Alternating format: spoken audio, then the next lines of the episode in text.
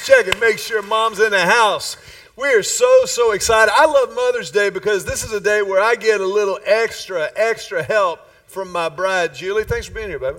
And happy Mother's happy Day to, to be you. here. Thank you. Thank Now that we love getting to do this, real quickly before we get into the message this morning, I want to go back into something that Alex mentioned just a few minutes ago. Something in the water. Everybody, take out your little something in the water cards.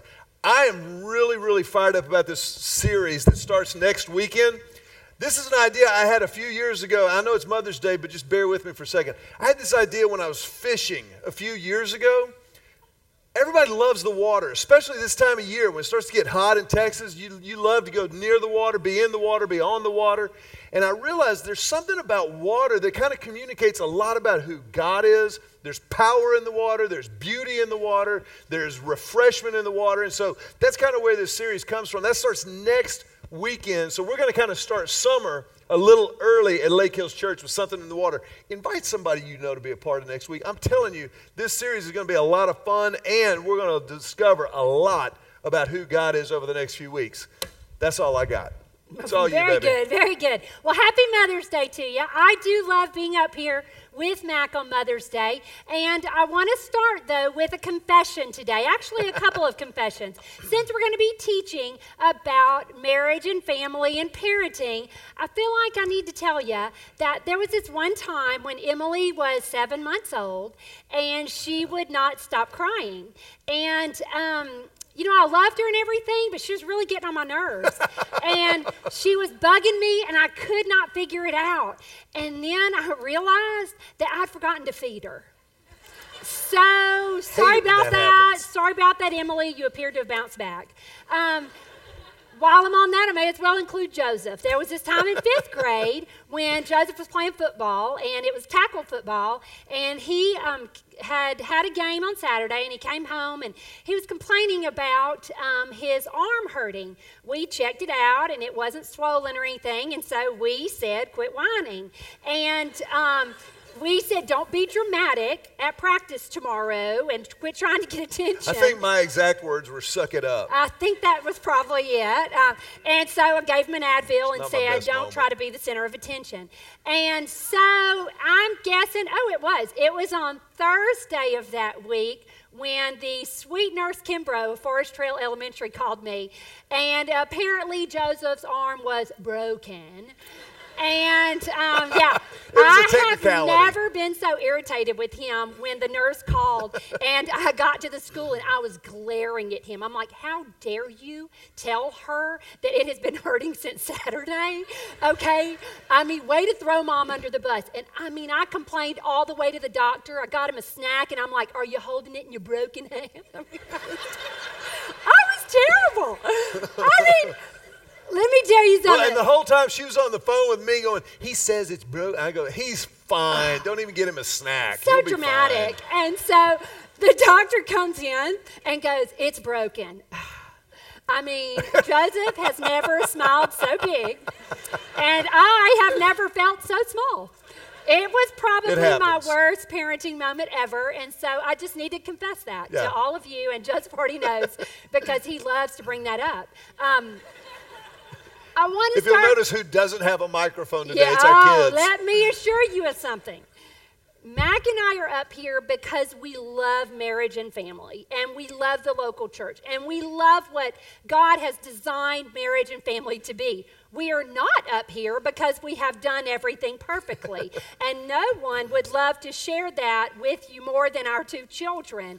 Um, but maybe next year, that will be your- your opportunity. You know what, though? It, the beauty of God's word, the beauty of God's calling on our lives, whether it's about motherhood or whatever it is, He never calls or commands us to perfection. Mm. He calls and commands us to participation. You see, He has designed each of us with a plan, with a vision for our lives, and He calls us to walk alongside Him, to partner with Him, to live life under His authority according to His ways, and then we find the strength, the tenacity, the patience, the peace, the joy, all that He has desired for us to experience in motherhood, outside of motherhood, whatever your case may be. And that is the beauty of God's design. It is not about perfection. It is always about our participation. And you know, that participation, when it comes to motherhood, requires a relentless pursuit. it is a relentless pursuit. Galatians 6 9 says, Do not grow weary in doing good, for in the proper time you will reap a harvest if you don't give up. And parenting is a process. And man, there are days, there are nights, there are moments where you, there are seasons when you want to give up. And man, we just want to cheer you on. Yeah. We are up here because we said we have not done it perfectly. We don't have all the answers, but we know the God who does. So we will start with our theme verse for today. Um, all over the world, churches are reading Proverbs 31 because it describes a godly woman, a noble woman. And so we want to start with Proverbs 31, verse 25. Proverbs 31, verse 25 says, She is clothed in strength and dignity. I'm going to stop right here. Um, I didn't go to seminary, but I'm pretty sure that is Greek for she is clothed in yoga pants and a t shirt. I find great comfort in that verse and knowing that God knows my heart. And He knows those days when I meant to get dressed, you know. But I keep going. And He knows the days when really I'm living a lie. I had no plan on working out, but I wore the workout clothes anyway. You know, He's so gracious. I, I, that's what I read into that verse right there. And I don't know, the seminary graduate may have, don't tell me if it means something different. So, I think you're right on the money, honey. she is clothed in strength and dignity, and she laughs without fear of the future. She is clothed in strength and dignity, not because of how she feels about herself and her own strength and her own wisdom, but again, she is partnering with God in this pursuit. And she is clothed with strength and dignity because she finds confidence in His strength. She finds clarity in His word. Therefore, she stands, she walks, she parents with strength and dignity. She laughs without fear of the future, not because she knows what the future holds, but she knows who holds her future.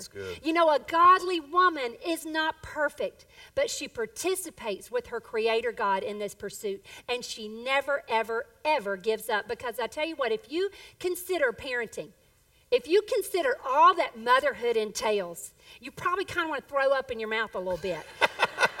and that is completely appropriate, you know, because if you are not overwhelmed, you're not really thinking about it, okay? So we all feel overwhelmed and underqualified, but fortunately for us, God says, participate with me and I will fill in the gaps.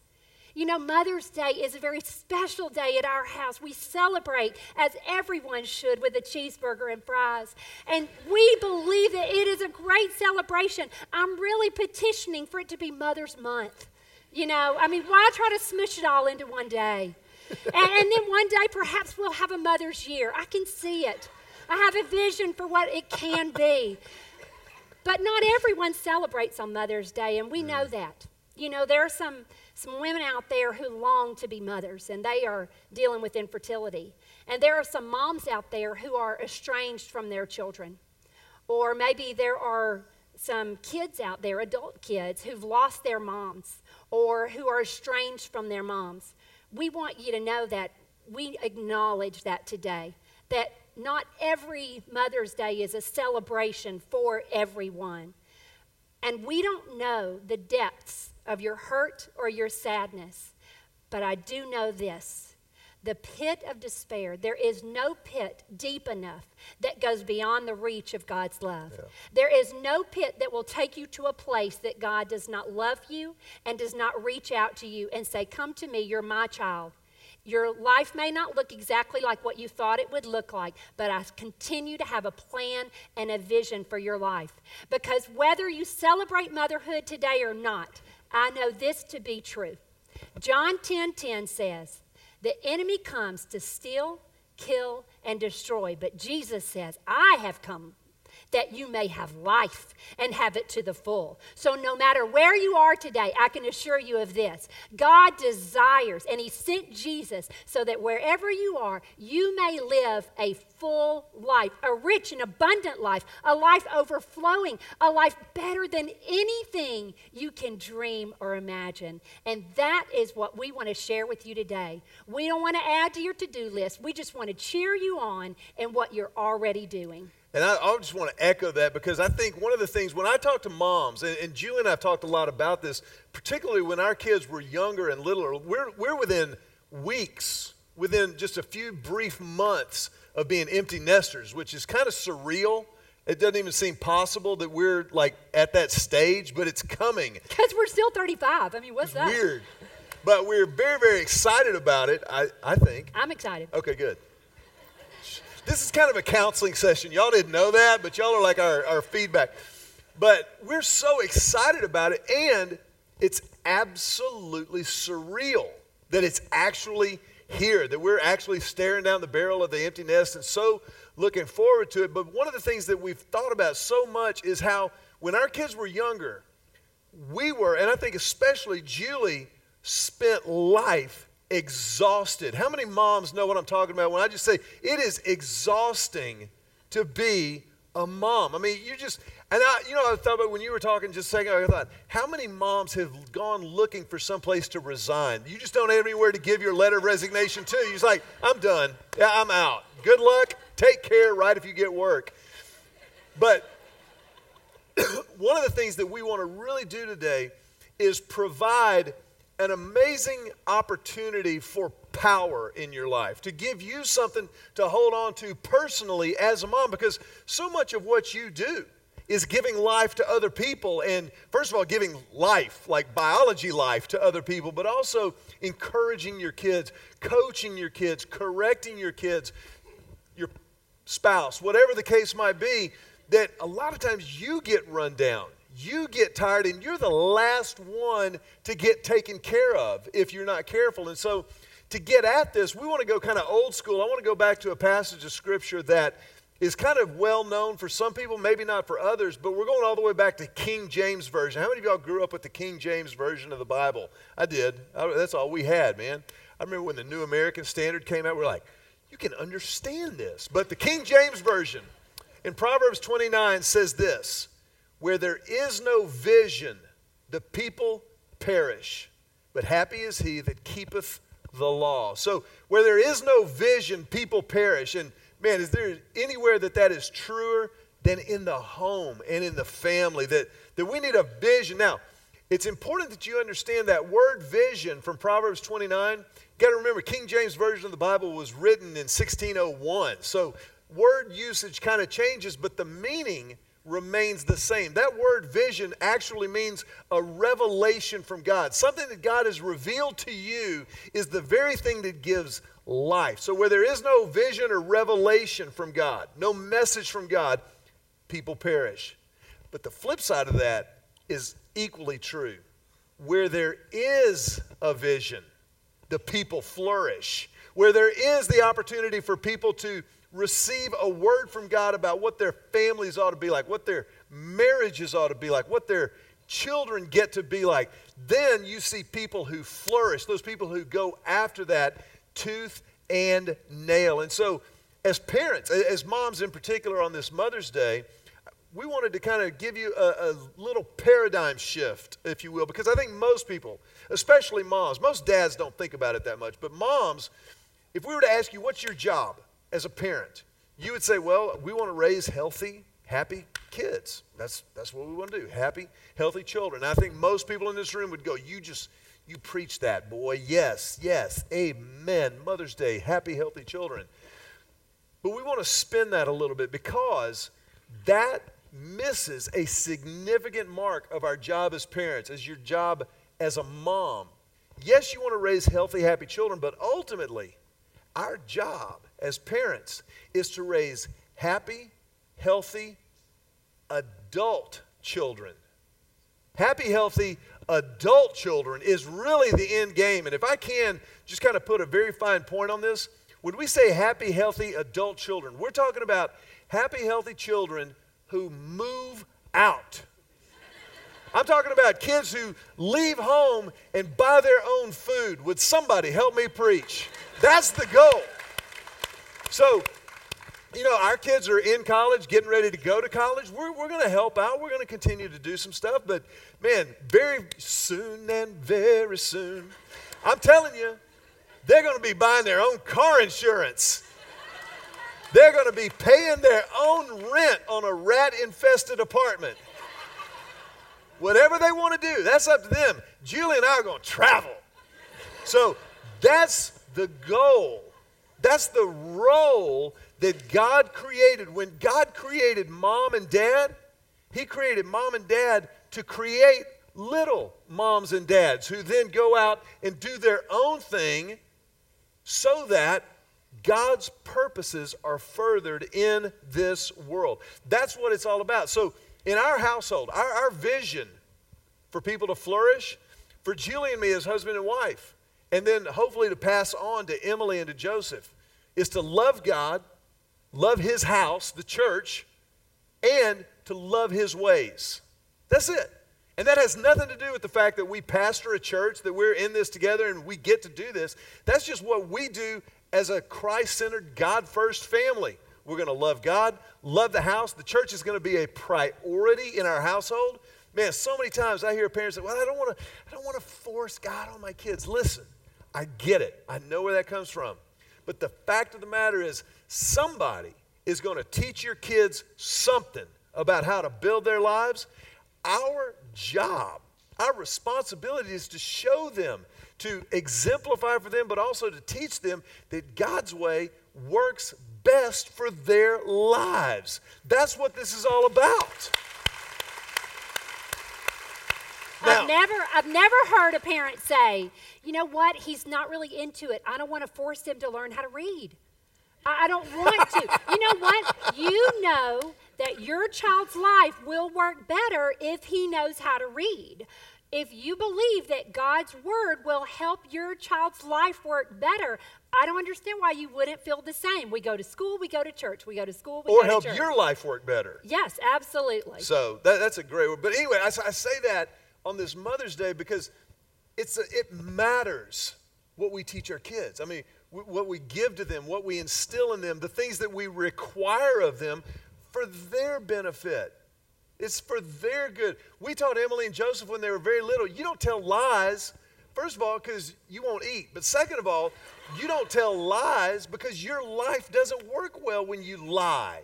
If you're dishonest, nobody's going to want to hang out with you. You're going to go to jail for cheating on your taxes. Mommy and daddy don't want to come visit you in prison. So don't lie. So we teach them what works best in their lives in a loving environment, in a way that they, we communicate trust to them. They learn that they can trust us, and then they learn, oh, we can also trust God. We can also see that His ways work best in everything so that their faith becomes their faith. It's not about mom and dad. We knew early on with Emily and Joseph, we were never going to teach them to do anything because daddy's the pastor no, that would have been, that's a, I mean, the, the stereotype of preacher's kids, man, the ditches are littered with kids who grew up in, pastor homes and they did stuff because everybody's watching Life in a Fishbowl. Well, guess what?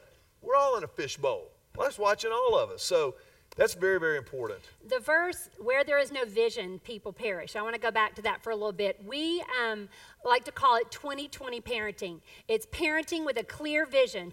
2020 is great vision. So 2020 parenting is not about the next 20 minutes, it's parenting toward the next 20 years. It's not about enduring the next 20 minutes. Your decisions are about enjoying the next 20 years. Your children enjoying the next 20 years. It's not about surviving the next 20 minutes, it's about thriving in the That's next right. 20 years. And that goes to whatever your child's age is. Whatever child your age is, if you're thinking, ah, oh, man, I should have done better. I should we all think that. It's never too young to get started and your kids are never too old to make a change. And so parenting with clear vision, teaching them to think the decisions I make now will affect my life in 20 years. It's a shift in thinking. Parenting with clear vision, living with clear vision, making the relationship between the decisions you make and your life in 20 years. It's teaching your kids cause and effect. It's just reality, it's just common sense. But most of us, when we're parenting, when we're making decisions, and all of those decisions that we make every day, we tend to look down and say, but everybody else is doing this, and well, this makes her happy right now. And, and instead, we should pick our heads up and say, what is the young adult that I want this child to become? What kind of, you know, 30 year old do I want this young man to be? And parent towards that. Parent with purpose, parent on purpose toward what you want. It's really like my responsibility is a mom. And these children are given to me, and they're my responsibility when I bring them home. And parenting is a process. If you look at what happens physically, it's actually representative of what should happen emotionally, um, spiritually and financially. You know, we bring the child home and it's with us and we're feeding it and we're so physically attached. And then the child begins walking on his or her own. And so gradually separating and we're holding hands. And then the child moves into preteen years, a little more distance. And then they go off to college, a lot more distance. Do you see what happens physically?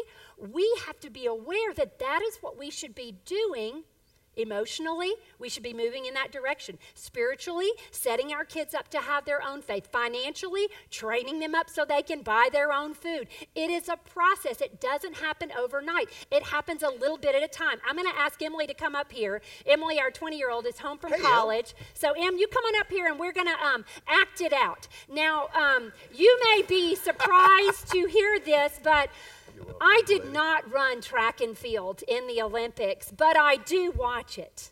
And so, therefore, I know how this is supposed to look, okay? So, just imagine with me. I've always pictured myself, I really do. I love the Olympics so much. I don't know if it's because I'm patriotic or what, but I love the Olympics. And so, a track and field, you know, picture right here is making me feel like, I don't know, Marion Jordan right now. Um, so, okay, I, I distracted myself. I'm sorry about that. So, this is, picture this, this is the baton of responsibility. The baton of what? Responsibility. The baton of what? Responsibility. I used to teach first grade.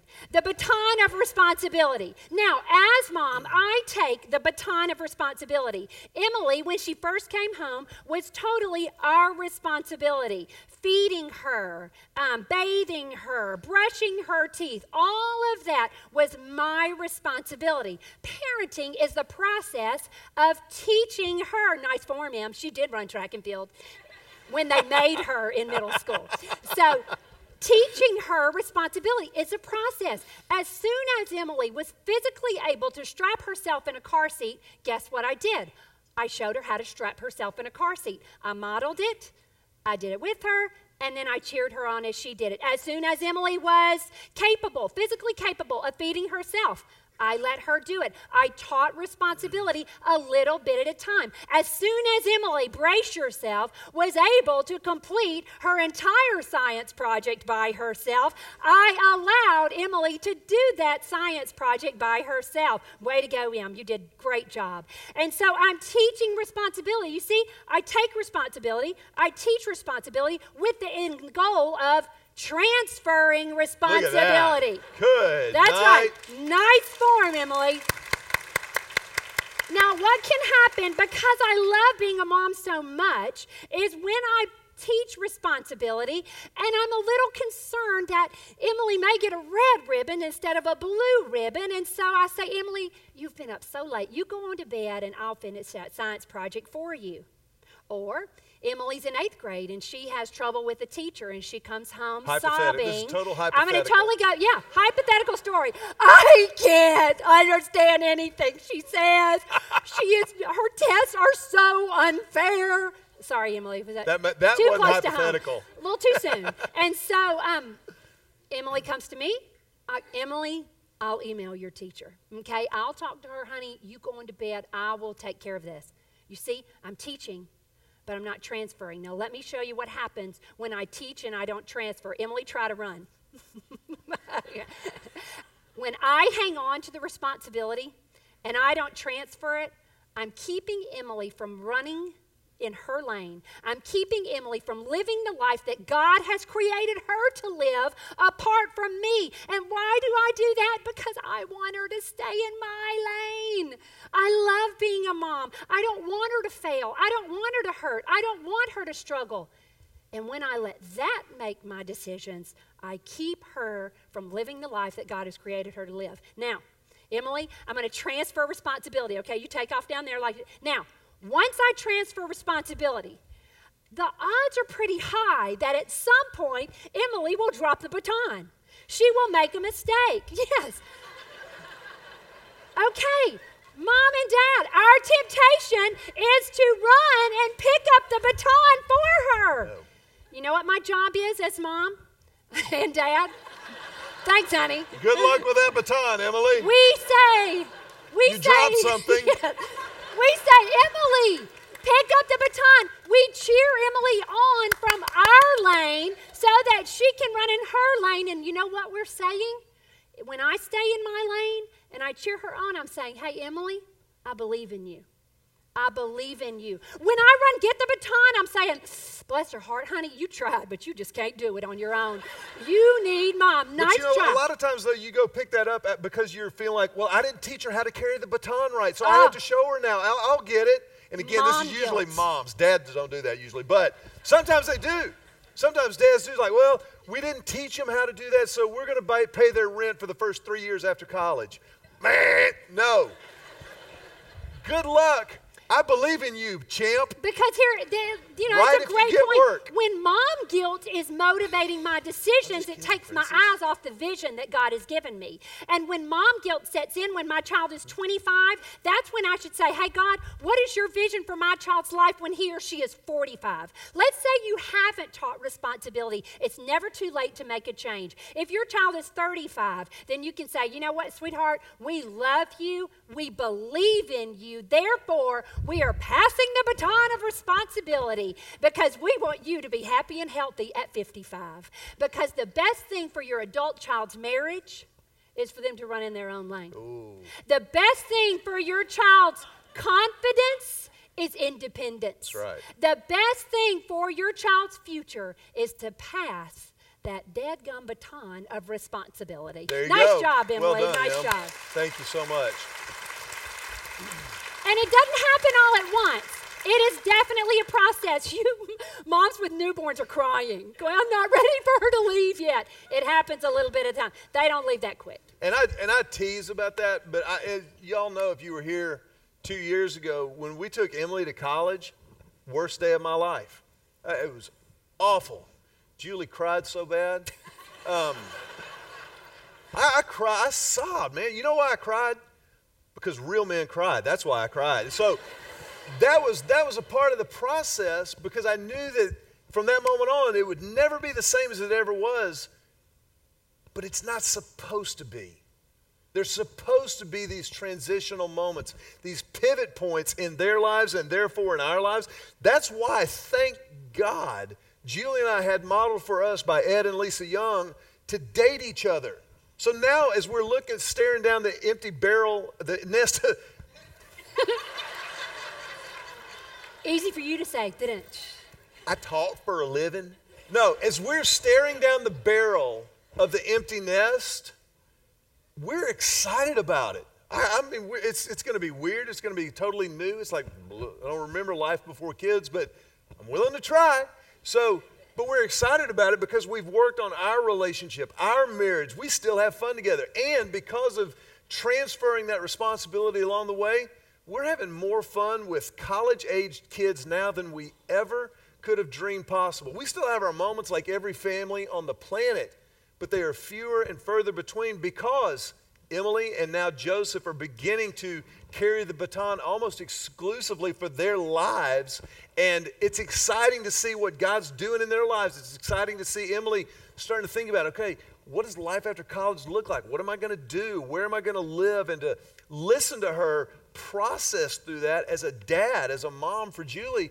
Man, we're excited about those kind of things, but it all comes back to that transfer of responsibility. Now, all day long today, we've talked about what that looks like, and we're talking about the circumstances and the situations of life that we navigate, particularly for moms, but all of us as parents, when in reality, what we're talking about is actually the most important responsibility that our kids will ever assume or appropriate for themselves, and that is the responsibility for their own personal relationship with Jesus. That is bottom line. That's what all this is about. Emily buying her own food, Joseph going to college. Those things are important and they matter because of what it teaches them about life, about who God is, and about what they're capable of. But ultimately, it's about their relationship with Christ. The Bible says in 1 John chapter 1 9, if we confess our sins to him, he is faithful and just to forgive us our sins and to cleanse us from all wickedness. Now, I can't confess. Julie cannot confess Emily's sins for her. Emily has to take care of that. Joseph has to go to God and say, God, here are my sins. I confess them to you and claim your forgiveness. That's their job before God. Our job is to show them how to do that and to point them towards Christ, to point them towards the grace and truth of God. But ultimately, that's their deal. That's what they have to do. So, my job as a parent, Julie's job as a mom, is, as I said, to work ourselves out of a job first and foremost spiritually. You see, everything that we've talked about today in relationship to Mother's Day, in perspective to parenting, is ultimately pointing us toward the personal responsibility that every single one of us has for our own relationship with God. I don't know why you're here today. Some of you are here maybe out of guilt or because mom said that's all I want. Just go to church. And so you came. And that's cool. That's, that's great. But I believe, Julie and I believe, with everything that we have, that all of us are here by divine appointment. And if you're here today and you have never personally committed your life to Christ, you've never bowed the knee and surrendered your life to the only one who will never take advantage of your surrender, this may be exactly that moment. This may be the very reason God had you get here out of guilt to your mama so that you could enter into a relationship with Him. I want to ask everybody if you would just bow your heads for just a moment. And in this moment, I want to ask you to not be stirring or moving around or worried about getting to Luby's on time. I just want you to really and truly move beyond the conversation of moms and parenting and responsibility, but get into where is Jesus in my life? Specifically, has there been a moment where you said, God, I'm all in. I give you my life. If you haven't, why not right now? Why not right now commit your life to Jesus? Just right where you're sitting, just a prayer of commitment, a prayer of surrender. Just silently say to Him, just say, right where you are, just say, Jesus, I need you. I confess my sin to you. I claim your forgiveness. And I give you my life from this moment forward. Jesus, I pray this prayer in your name. I want to ask you just to remain with your heads bowed and your eyes closed because this is a holy moment. It's a moment that deserves the honor and the respect of just a bowed head and a bowed heart. And if you're here today and that was your prayer and you meant it, you need to know this is the greatest moment of your life. This is the most significant moment. And so I want to give you the opportunity just to stamp this moment in your mind and in your heart, to make a note that this is real. God did this, and you responded to Him once and for all. You don't have to do that again next week to make sure that it took or a year from now. You just know that this is a once in a lifetime moment that begins a relationship. And so, if that's you, I want to ask you if you would just quietly, as our heads are bowed, if you would just quietly raise your hand. Just raise it, but raise it high. Raise it unmistakably. And know that we want to be a church family to you, a safe place to explore and discover and grow in this new relationship. And we honor that in your life the fact that God did it and the fact that you responded. And so, as a family of faith, we celebrate that with you. We celebrate that with a family tradition that we have is you put your hands down. We like to put our hands together and tell you, Welcome home. Welcome home.